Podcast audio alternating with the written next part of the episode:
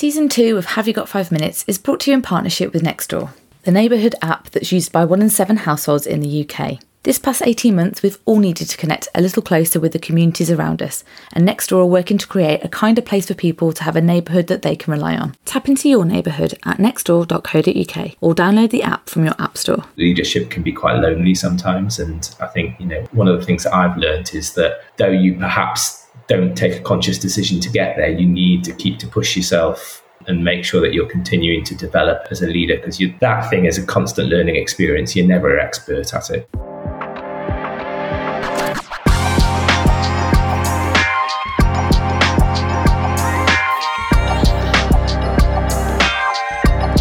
Hello, I'm Rebecca Roberts. Hi, I'm Harriet Small. Welcome to Have You Got Five Minutes, the PR, comms, and marketing podcast, answering things you'd normally have asked about at an event or while making a brew in the office. Hi everyone, it's Harriet here with Rebecca. Hello. Hello. So this is our finale, complete finale episode for season two of the podcast. This episode, we have my friend Sam Hodges and James McLeod on the episode. I hope you enjoy it. We will be back for season three in the new year and we're looking forward to it. Rebecca, you're going to wish our listeners happy Christmas. yeah, well, I'm always up for Christmas, but yeah, have a nice Christmas. We're going to bring you some other little bits to keep you interested um, before season three. But yeah, thanks to everyone who supported us this season. And thanks to our partners Nextdoor and our advertisers, Bananatag, and to our producer Dave. Thank you so much.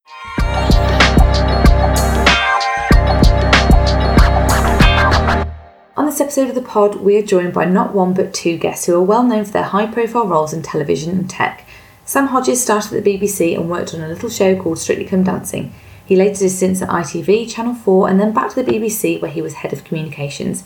He then moved into tech, taking on the chief comms role at Twitter, then director of content comms at Netflix, and became a partner at Freud's. He's also a director at Aqua. We're also joined by James McLeod, who recently stepped down as communications director at Channel 4, where he remains as an advisor on the government's new consultation relating to the broadcaster's future ownership and its review of public service broadcasting. James started his career at the BBC as a publicist and then later joined ITV, leaving there as head of press broadcasting. Thanks for joining us today, guys. Pleasure. No problem. Thanks for having us. A trivial question, but I've always wondered how TV shows are picked to go on Gogglebox, and does everyone in PR fight for a slot on the show?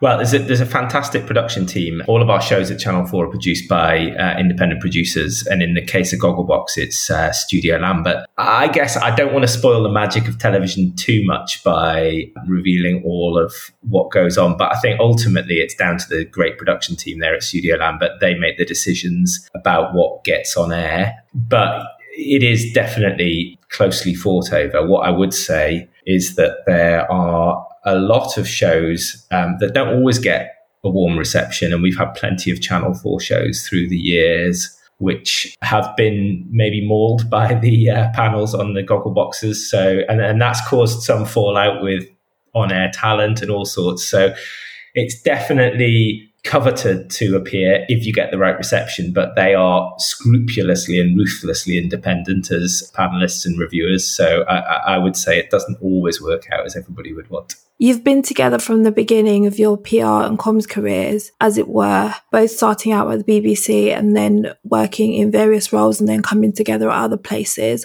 What have you learned from each other over the years? So, what have I learned from James? Quite a lot. Most of it good obviously. But I, I, suppose I have a theory, a bit of a theory about PR that it can be, at its worst, the most vacuous of careers. That if you don't like what you're doing and you're not confident in who you are, it's not a good space. So if I've learned anything from James, it's that you know, when he and I started, I was a 20 something year old Brummie. He was a Geordie, both into the BBC, but have always stood by kind of who we are and what we're passionate about. We're not those PRs that run around with clipboards trying to look super efficient. We've both worked hard, both done well, but I think it's, it's the truth that it's a nice validation that good things happen to those who work hard. And I've also learned that I'm a lightweight drinker, but James is probably even worse. yeah, drinking is important in, in, television, but no, I I'd agree with that. I think you got to have fun. For we always have fun luckily, it's unfortunately it's it's rarely life and death in entertainment TV PR. It can be pressured sometimes, but we always try and have a laugh along the way. And we've been pitted against each other sometimes over the years. Um, but even then, it's important to recognize that you know we're not in a war we're just acting on behalf of our you know, our organizations and i think sam's right you know we we were just two guys who grew up in the northeast and, and brum respectively. And i think you know we're both fairly straightforward people and in an industry where sometimes has been in the past dominated by different backgrounds from you know maybe privileged backgrounds. I think you know it is it we've probably both got a reasonably straightforward approach to what we've done. And, uh, and I think we both get on as a result of that as well. I'm glad you get on because this would have been a really awkward podcast if you didn't. Um, it would be really awkward, wouldn't it? If you didn't. Certainly starting with that question. so we brought you back together after the years. and a question for both of you: How have you known when it's the right time to take that sort of leap into leadership? I think the key for me wanting to get into leadership was that program publicity can become quite cyclical. You can do two, three, four series of the same program with the same cast, and I could see each time more opportunities where the consumer angle could be telling the corporate story, for example. So wanting to get involved at a more senior level was one key thing. Also being surrounded by some really good people. People like James and I both worked at ITV with Zai Bennett, who was one of the youngest channel controllers. He was outspoken, knew exactly what he wanted, and was transformative within the sort of digital channel landscape. And working with people like him really encouraged me to realize you know, if you've got a perspective that can take you towards a leadership role, you just need to be quite confident in it. Yeah, and I, I, I uh, agree with that as well. I think, you know, I, my move into leadership, I can't, it's hard to say what is what is leadership and what isn't, but it, it, it wasn't conscious. It just happened over time. And, you know, I think it was a consequence of working in you know originally I was working at ITV as heading up their sports PR, uh, and and actually over time that became with big acquisitions of rights and things going on, it became more corporate, and I sort of moved more into a corporate role, and so it sort of just happened without me thinking about it consciously. I think what's important is I've always had a lot of like Sam, good people who I've worked with along the way at the BBC, I worked very closely with Louisa Fyans, who's now Director of Comms at the FA, at ITV with Mike Large, who's Director of Comms at All3Media, with people like Sam. I think if you've got good people who inspire you, who can, you know, who you can learn a lot of, I think, you know, that's that's you don't really need to take a conscious decision. It just happens and you, you, you can learn from others. I think the important thing is when you get into a, a, management or a leadership role is making sure that you've got a support network around you and making sure that you've got either an informal network, whether that's mentors, just other people in the industry. Like I've got people like Sam who I can shoot ideas off. And, you know, if if you can, I would really recommend getting support of a, a, coach or a mentor, you know, they're really, really valuable for making sure that you can continue to develop because especially when you're managing large groups of people, leadership can be quite lonely sometimes. And I think, you know, one of the things that I've learned is that though you perhaps don't take a conscious decision to get there, you need to keep to push yourself and make sure that you're continuing to develop as a leader because that thing is a constant learning experience. You're never an expert at it. Sam, you went from television to technology when you moved into a head of comms role at Twitter. What was that transition like for you? As a bit of background, the reason I chose that decision was because I'd worked in TV, been lucky enough to work in TV for all of my career. And I got to the point, so I was about 40 then, where I thought I'm going to work, hopefully, for another 20 years. And my experience within linear television probably wasn't going to see me through. So I knew I needed to learn some new skills. And having been head of comms at the BBC, I probably didn't know what the next role in television was. So it just seemed like a good moment to reflect on what do I need to learn to kind of future proof myself a little bit. The obvious things were digital, global, perhaps a scrappier, younger company. And the one thing that I really knew I wanted was to try and work out who that company might be, but that I would be interested enough to be passionate and to be a good comms person for. Because like I've said before, you can't do comms well for stuff you're not interested in. And Twitter kind of ticked that box. So I used it professionally a lot. Personally, it was something I'd used and enjoyed. So getting a job there was brilliant. And it did exactly what I wanted, which was to give me a reset. So suddenly I went into an industry where I didn't know a single person. You know, you're comforted when you move TV channels because the journalists are the same. Suddenly, after 15 years, if I wanted to get in touch with the tech correspondent at the Telegraph, he had no idea who my name was. My phone would show up my number, not my name. So it really made me value the importance of the contacts I'd made, but reignite that kind of passion to grow a little bit more. But yeah, I'm not going to lie. It was also pretty terrifying. the first time I went to San Francisco HQ, which is a cavernous building, it's a whopper, stood there. I had no anchor in any sense in terms of people, you know, no one to reflect with, no one to gossip with or and, and, everyone around me, I thought, would know tech unbelievably. So it did everything professionally and personally I could hope. And luckily, if you get a chance to work there, Twitter's also a fantastic culture and brilliant people. So yeah, it was, it was a gamble that, that paid off, I think. Yeah, I remember when you let me come there and have lunch. Um, it was like a, the best day out I've ever been at. It's better than going for a PR conference. Oh, I loved going to Twitter. I loved going to Twitter for lunch. You get free chocolate bars. Get free everything. I mean, considering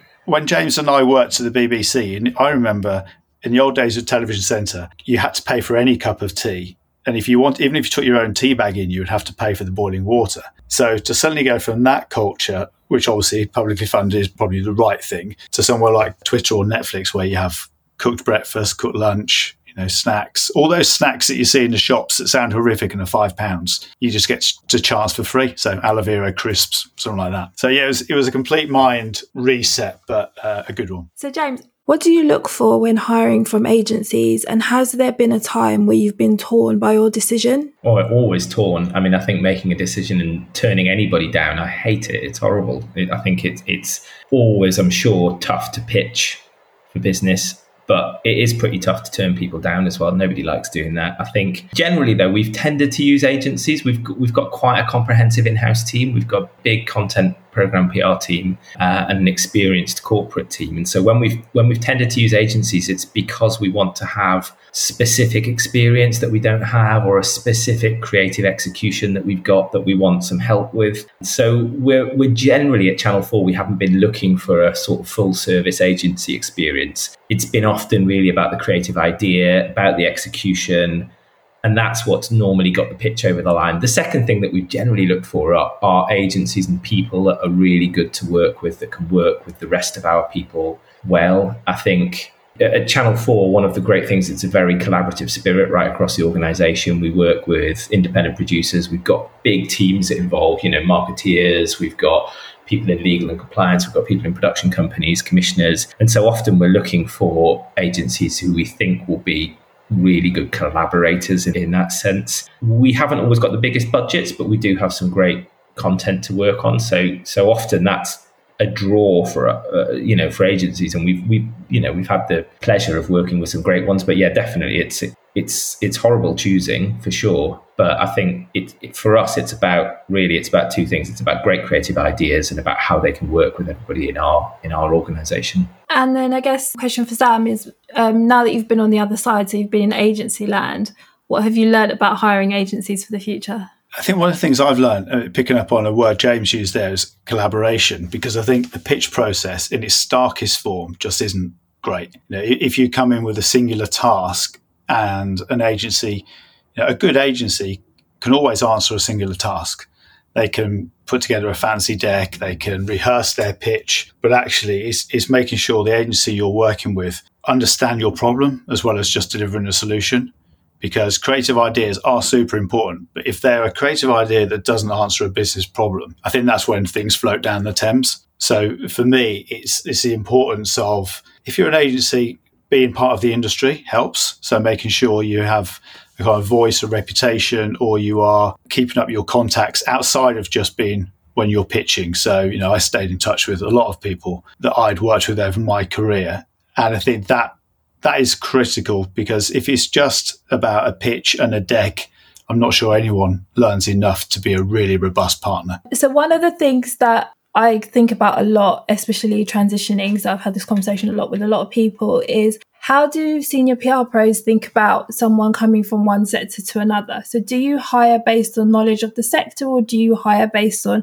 skills within PR and comms. So if someone's moving, so for example, I work in local, I've worked in local government and probably politics for a long time. Would you then say, no, I'd rather hire somebody who's worked in TV or tech? Yeah, so that, I was just wanting to get your views on that one. I, I think definitely welcome people from outside the sector. It's I think some of some of my best hires have been people that have never worked in television before. I've been maybe lucky. I've worked in television for most of my career, but we've had some really, really great hires, especially in the last few years when we've when we've opened our new bases outside of London. We opened our national HQ in Leeds two years ago, and we had to recruit people who there isn't a hinterland of much television PR experience up there. And it was great because we, we got some really fresh candidates with fresh ideas coming in. So, no, I mean, look, you, you absolutely, and Sam's talked about this, you have to have some passion for the sector you're working in. You have to, if you want to work in television, you need to have, be passionate about television and you need to watch it and you need to be enthusiastic about it. But you definitely don't need to have worked there previously. There's, I think that's the important thing. And I think, you know, as much as industry qualifications are great, I think the key principles of being a communicator are, are what, what I look for, you know, news judgment, people handling skills, strategic thought, creativity, personal resilience. They're the sort of things that I try to draw out an interview and, and look for when I'm hiring. So, yeah, but you know, eh, eh, you can come from any sector and, and be great. And I think some, whether it's government, local government, different industries for sure, we, we, we welcome anybody. We're not in a career, I think, that is traditionally qualification led. You know, we're not accountants. We haven't had to pass certain things to prove our worth. I think, and I hope it doesn't sound pretentious, it, it, it's a soft skill being good at comms and PR, and it's something you kind of have or perhaps don't have. It suits a particular personality type. That for me is very, very difficult to teach someone, whereas you can always learn about an industry. So the soft skills of being a good PR are massively transferable. I would find it difficult to go into some areas that I don't have a passion for, but if you flip it around, the idea of would I bring someone into television just because they love telly but might be terrible at PR? You can't, that's a much more difficult problem to solve than someone who's a great communicator but just isn't quite up to speed with your industry yet. As the internal communications geek who has done an IC role at a media company, I learned very quickly that big budgets and shiny talent doesn't necessarily equal engaged employees. How have you focused the minds of your teams in terms of strategy when it comes to internal communications, especially when you have such a diverse workforce with so many competing priorities? Yeah, look, it's, it's a massive challenge and it definitely isn't about big budgets. I'd agree with that wholeheartedly. I think, you know, last year we, we communicated a new strategy at Channel Four, which we had, which we called Future Four, which is a new five-year strategy for the business. And, and, so we undertook a big exercise to do that. And internal comms was at the heart of it. And I think the first thing is you have to understand what all of your employee base, all of the staff are thinking. So, firstly, making sure that we'd have regular pulse surveys of everybody so we understand what the level of knowledge of strategy was. And, and, I think the biggest barrier that we came up with was that most people didn't have a good enough understanding of what the business strategy was and how it related to them. So, when we launched it in November, we put a massive emphasis on engaging different levels of the organization. And so, that was right through. So, if you're at the sort of executive and leadership level, we put on specific sessions for them so they could help talk to their teams about strategy in their areas and communicate it. But equally, we also put on a lot of emphasis on different groups. So we worked with our different employee networks. We've got networks for LGBTQ, for Pride. We've got networks for Black and I ethnic diverse staff, um, the collective. We've got for women, which looks after uh, women's rights and issues at the at the organisation. So we worked with all of those different groups to make sure that they were also feeding into the process and that we were also communicating with them and finding ways to make, help them feed into the strategy process as well. And I think it, it for us, you know, that sort of level of engagement at different levels was as important as doing an all staff and sending out a booklet. And, and, and I think it, in an incredibly challenging period, particularly, I think the extra effort that we went to to make sure that we were doing as much personalized contact with people. Because at this point we were we were in the midst of the pandemic we were in lockdown we weren't able to bring people together physically was really important. And over the last year i think one of the things that's been most important as for internal communications is how can we tackle the barrier that being a sort of disparate well having employees and staff kind of distributed right around the country and not able to be brought together physically, how can you kind of continue to have the sort of collaboration and spirit and togetherness that you normally would have at an organization like Channel 4. So we've we've spent a lot of time doing big virtual events, creating virtual tea points to, to have those conversations that, that you might miss around the water cooler, to think about mail outs to connect with staff. And I think, you know, though it's been really challenging, I think the last year has been a real learning curve about how you can be creative with internal comms to keep people connected and especially to keep them connected to your to your organizational strategy. An office move is one of those things that will bring out sides of people you never really thought existed. What internal communications lessons did you take from Channel 4's move to Leeds? I think you know I learned a lot from from the move to Leeds and to, to Bristol and Glasgow. I think you know the biggest lesson is where change is concerned. People just want transparency and they want honesty they want to know as quickly as possible how change is going to impact them. And they want to be communicated to personally and not in group settings. And so, you know, along the way, we learned a lot about that. It was the biggest organizational change we'd undertaken in the 40 year history of the organization. But at the end of it, it is a really, really massively positive change for Channel 4. I think moving people outside of London is really important. It's energized the business. We've got a fantastic new HQ in Leeds, um, which I love spending time in. And it's enabled us to bring lots of new talent into the business from places where perhaps having access to being able to work for a broadcaster wasn't there before. And, you know, like I said, from the comms team perspective, we've had some great new hires who have brought new energy into it. And we've got lots and lots of young people working in teams like Four Studios, our new digital studio up there the average age of that, I think, is about 25. And there's just loads of young people working in social media production who perhaps wouldn't have got to work for a, an organization like Channel 4 in an area like Leeds or, or Yorkshire before. So I, I think, you know, yes, we learned some lessons from it, but overall, it's just been the most phenomenally positive change. And one, one of the things that I'm perhaps most proud of, having been at Channel 4 for the last few years, as a, North, and I speak as a Northerner as well, who has himself moved out of London and moved to the north in the last year. So it is, I think, the more businesses, the better who who exploit the sort of talent base outside of London, particularly. I think that's a good thing. And we talk a lot about when things go well, and you mentioned lessons there. Have there been any lessons where things haven't gone so well in your careers, each of you, that you feel like you've learned from? Loads. If you if you've worked for any period of time in comms and you claim that things haven't gone right uh, or haven't always had a problem, then you're lying because there is so much responsibility on us as individuals to balance difficult situations. You know, you sometimes have all the facts, sometimes you're caught on the hop, sometimes you know something's about to go to print. We're always making judgment calls, and you will not always get them right. I think the things. What have I learned from them? Probably I've learned I've learned my limits, and I don't mean that in an overly worthy way, but you kind of realise where you want to tap out. You know, and and as the older I get, I'm probably getting better at asking for help. Certainly, when you're early in your career, it can be seen as a sign of weakness not to know an answer. Well, that's the way I used to perceive it. I think I've got better at that, but better at prioritizing. You know, work is important, but it's not the most important thing. I think the thing I've learned most is that if you do make a mistake, take some time to understand what happened because otherwise it will be a nagging doubt always certainly if it's a big thing, you know, you need to exercise that demon, lance the boy, or whatever cliche.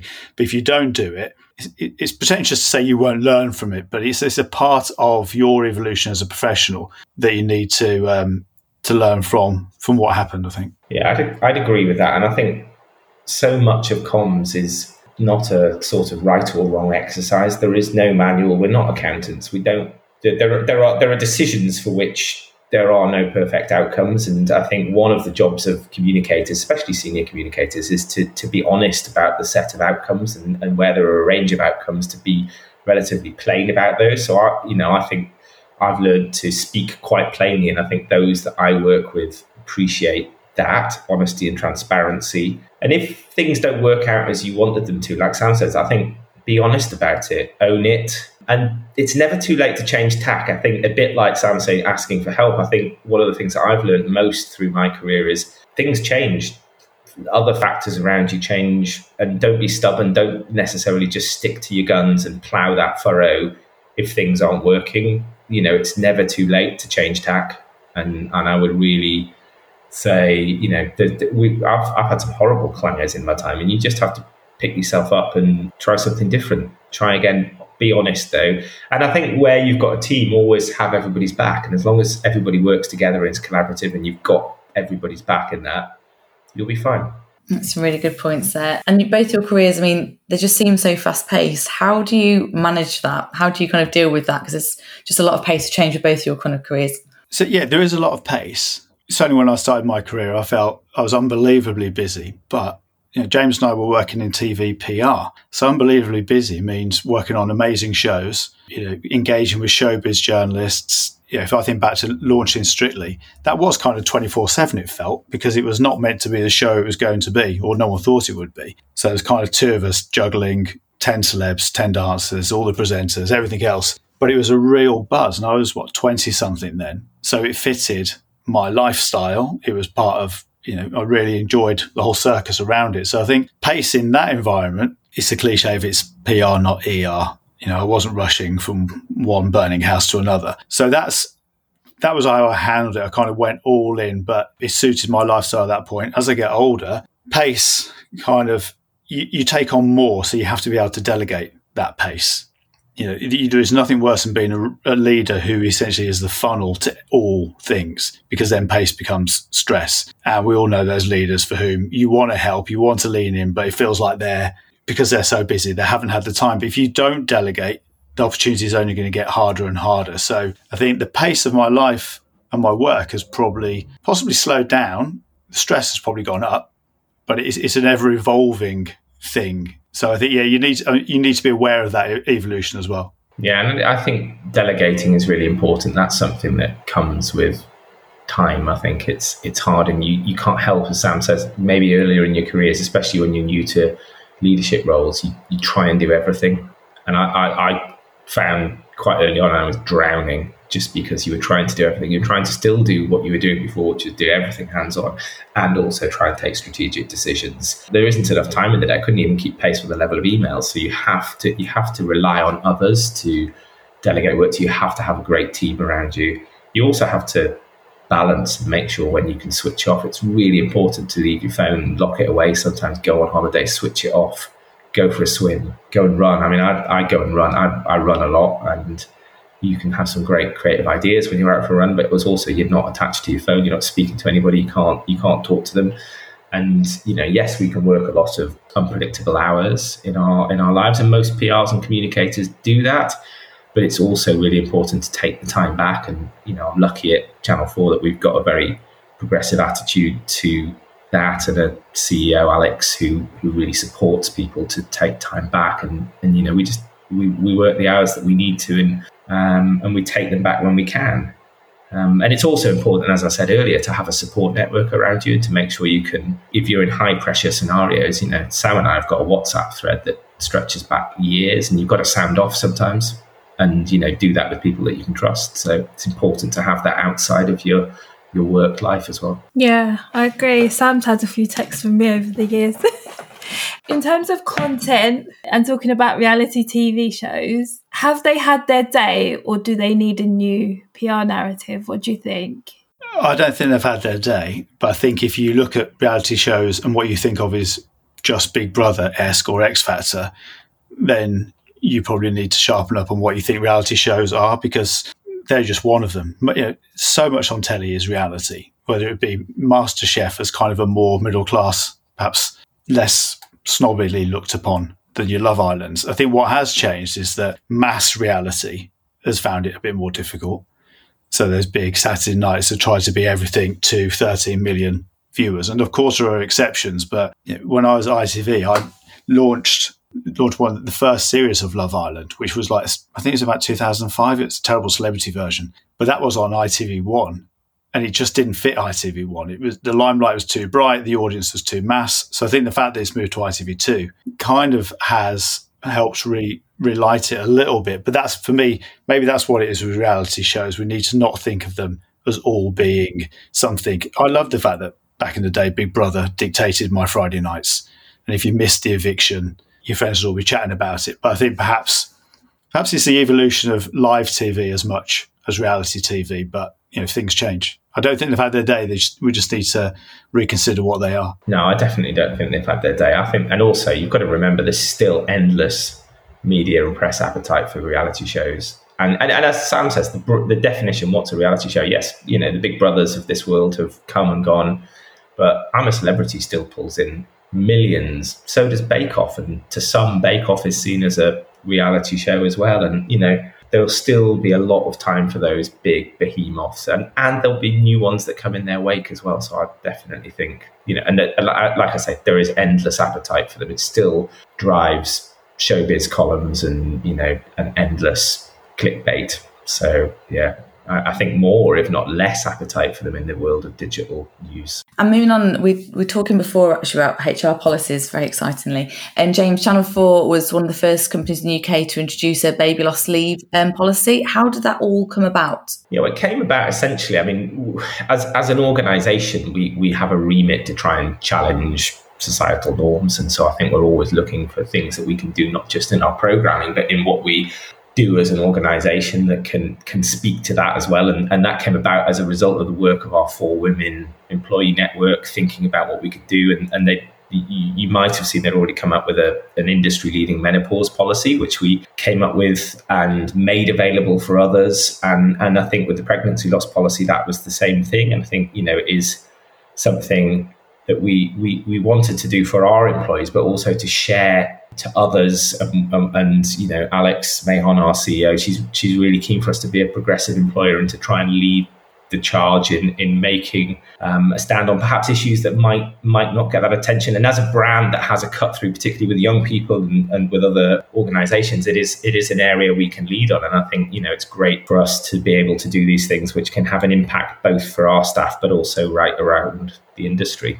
And, and, and I think, you know, like I say, with, men, with the menopause policy, with the pregnancy loss policy, we're trying to do things differently with things like a 50 50 working policy as well. You know, they're all examples of where we can be trying to think about how we can help employees, not just at Channel 4, but right across the industry. And one of the things that we've seen, which has dominated, I guess, the news agenda over the last couple of years, is how viewers feel more empowered to report things to the regulator and then Ofcom complaints becoming this sort of massive story. How is it being on the other side when you've got to then spin that PR narrative when you're behind the scenes? I think it's really important that you have a regulator like Ofcom that has that independence that allows people to know you know that, that, things are taken seriously. The thing I used to find challenging was when some of those complaints kind of got co-opted by media for a different type of narrative. So it's absolutely fine and good that people should complain about stuff. They're not always upheld. It's easy to think complaints always have the best interests of everyone involved, but you know, I'm sure Ofcom will receive complaints about stuff that we would find really offensive about the type of people that, that shouldn't be on telly. I mean, I can't remember who it was that um, criticised Alex Scott for her accent recently. You know, there are all sorts of people complain about stuff, and it will always quite often make its way to a regulator, and sometimes that that would give us a media narrative to defend when we don't. You don't want to downplay the importance of, of Ofcom, but you also don't want to prejudice their finding and the de- the timeline for press demanding your response to actually having a well thought out debate with someone like Ofcom isn't always the same. So that used to be annoying when they would get numbers, and it would always be numbers that would kind of drive the demand for a response. And you don't want to. It's like that when you have a legal situation, you can't always comment ahead of adjudication. So, but also it's important to remember that's not the only way people complain.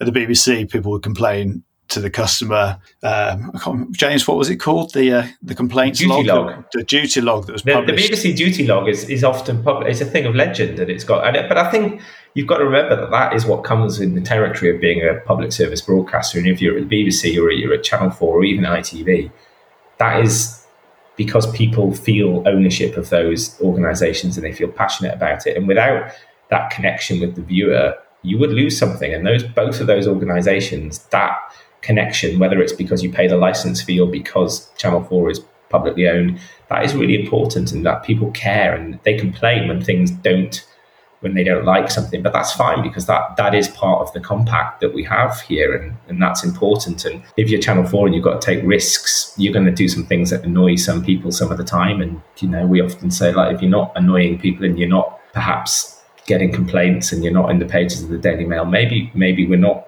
doing that job enough. And it can feel sometimes endless and it can feel cyclical sometimes, as Sam says, because the complaints drive more complaints. And people that haven't even watched the program that people are complaining about are complaining about the complaints. But that sort of is ever thus. And that is part of what is great about British television. It is great and it is always worth remembering that it is regulated. And it sounds like Ofcom is a great regulator. They're independent. And we should be thankful that we have regulated television in the UK because the press is not properly regulated. Here, it's self regulated. And television in the States isn't regulated do. And we have a great plural media network in the UK. We should be particularly proud of of having regulated broadcasters because it's why we've got the envy of the world. It's why we've got Crown Jewels. It's why Netflix and everybody else are investing with us because we've got a sort of we've got an ecosystem that is regulated and produces great, high quality, distinctive content. We're, converted. I'm I'm down for it. You get my vote. Um, I love audience feedback because I remember in 2012 BBC. So I used to work in sport contacting English Institute of Sport. We're like, look, we've got all this audience feedback. They want to know, can you give us some advice on what speeds to set their treadmills at? Because they want to run as fast as Usain Bolt. And I was like, I mean, 180 or something. but all these things like, okay, what about the row machine? We're like, it's, I mean, it's, it's the Olympics, guys. You, you can't do it at the gym. They're like, could you put that in a way that doesn't sound like you're annoyed with the public? And we were like, okay. So it was just really funny. Like, ask ask anything, and then you'd get like some crazy questions. But funny. And then looking, I mean, I'm sure we'll have people listening that will want to move into television PR. Do you have any tips or advice for people who are really like determined to kind of make that part of their career path? I've got a, quite a broad take on this, which is that most companies don't want to have to advertise all their vacancies. It's quite an expensive thing. And to, whether that be a broadcaster or a small indie or I don't know, your local chip shop. And nowadays, with all social media and with the credits at the end of a show, find if you love something, you can find out who the person might be, the contact might be, drop them a heavy follow on LinkedIn, you know, or engage with their tweets. It's a much, much more democratic process, I would argue. I remember when I graduated to apply for a job that was in The Guardian, I think, I had to write a letter and you post that off and you've no idea if it even gets there, let alone, let alone if they've ignored it. Whereas now we are in a much more visible world and you've also got so many more tools to show your passions and your interests. So don't sit back. I think you've got to lean in. You've got to, and don't just think of it as a an HR process constantly internally people are asking if someone knows someone. And it shouldn't be nepotistic. That's absolutely a thing. You know i don't want people getting jobs because they're someone's brother or uncle. But i love the idea that someone might see some really creative ways of engaging with a company. And, and that might be enough just to get that cup of coffee and always always accept a cup of coffee if someone offers it because that's often the most serendipitous way of of starting things off. Yeah, I think that's I, I, I absolutely agree with that, and I think uh, I, am completely opposed to nepotism. I'm glad that most organisations have now outlawed those sorts of connected work experience and so on. But I think it is about if you if you want to work in television, there there are so many great opportunities at the moment, and don't restrict yourself to just looking for the main broadcasters that you might think of. There are TV and video content is a growing medium in the UK. There are all of the public service broadcasters. There's the streamers who are on big hiring sprees often. There are loads of specific agencies that work for television. There are also there's YouTube. There are there are production companies. There are hundreds of production companies around the UK.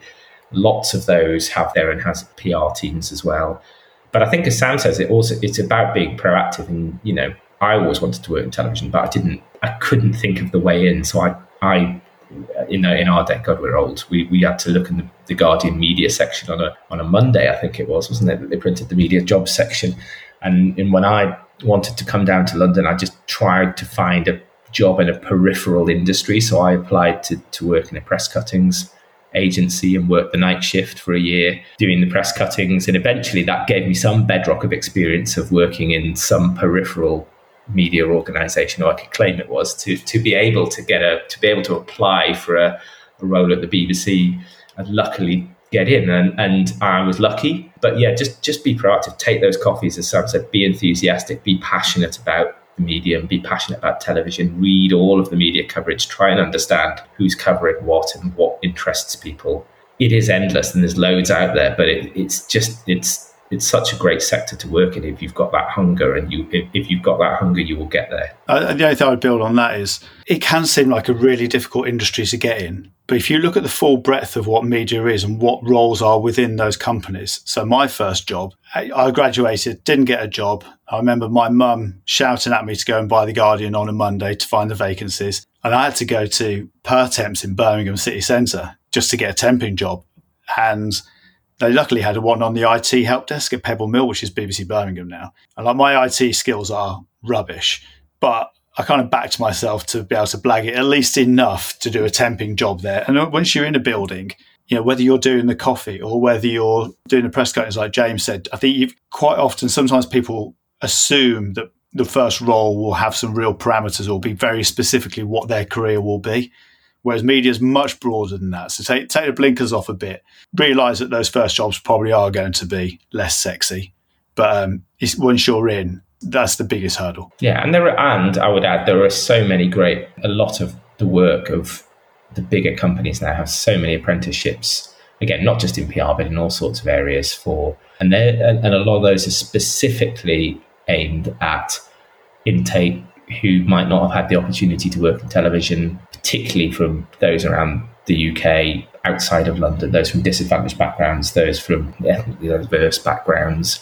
Um, and I think you know seek those out there. They are there, and there's loads of them. And I think really that there are there are much greater routes into television now than there ever has been. It's more open. It's less um, much less uh, leaning on industry connections than it ever has done. And that's a really good thing. And what are your tips on transferring your PR skills and knowledge from one sector to another? I think my biggest tip, if you're going to transition, is to have a reason to do it, to make sure it's an authentic reason. So, not just because one area might have greater parties than the other. And there are always going to be disparities in terms of pay and all those sort of things. But have a reason because if you're doing a job you love and the only reason and, and you can't and you want to move sectors and you haven't got a proper proper drive behind you you'll regret it because you'll find yourself somewhere that you're not comfortable with. No amount of canapes will make up for that. So think tactically about why.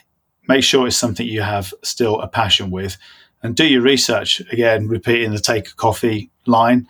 You know harriet we've met up at twitter in the offices. You know on the whole people are good. And that's another thing I've probably learned in my career. I would be scared shitless of asking people for a coffee back in the day. But on the whole, people are pretty good now. And if you've got an opportunity to go in and learn half an hour, take it, do your research. You can't just turn up somewhere saying, I've, I've made it in television, give me a job in tech.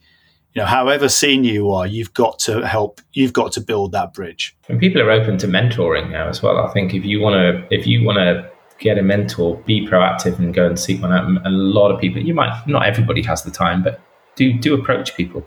You'll find that people are more willing to do that than you might think. And, and lots of people across the industry mentor. And that's a great way of getting experience in other sectors if you want to have a move. Thanks for joining us, and everything we've mentioned will be in the show notes. We're talking about the questions and issues that matter to you, so DM us on social or get in touch with Harriet at comsovercoffee.com or myself, Rebecca, at threadandfable.com. If you enjoy the podcast, please do rate, review, subscribe so others can find us and have five minutes with us. Find us on Twitter at Rebecca Robert7 or at Harriet Smallsy. Season 2 of Have You Got 5 Minutes is brought to you in partnership with Nextdoor, the neighbourhood app that's used by one in seven households in the UK. This past 18 months, we've all needed to connect a little closer with the communities around us, and Nextdoor are working to create a kinder place for people to have a neighbourhood that they can rely on. Tap into your neighbourhood at nextdoor.co.uk or download the app from your App Store.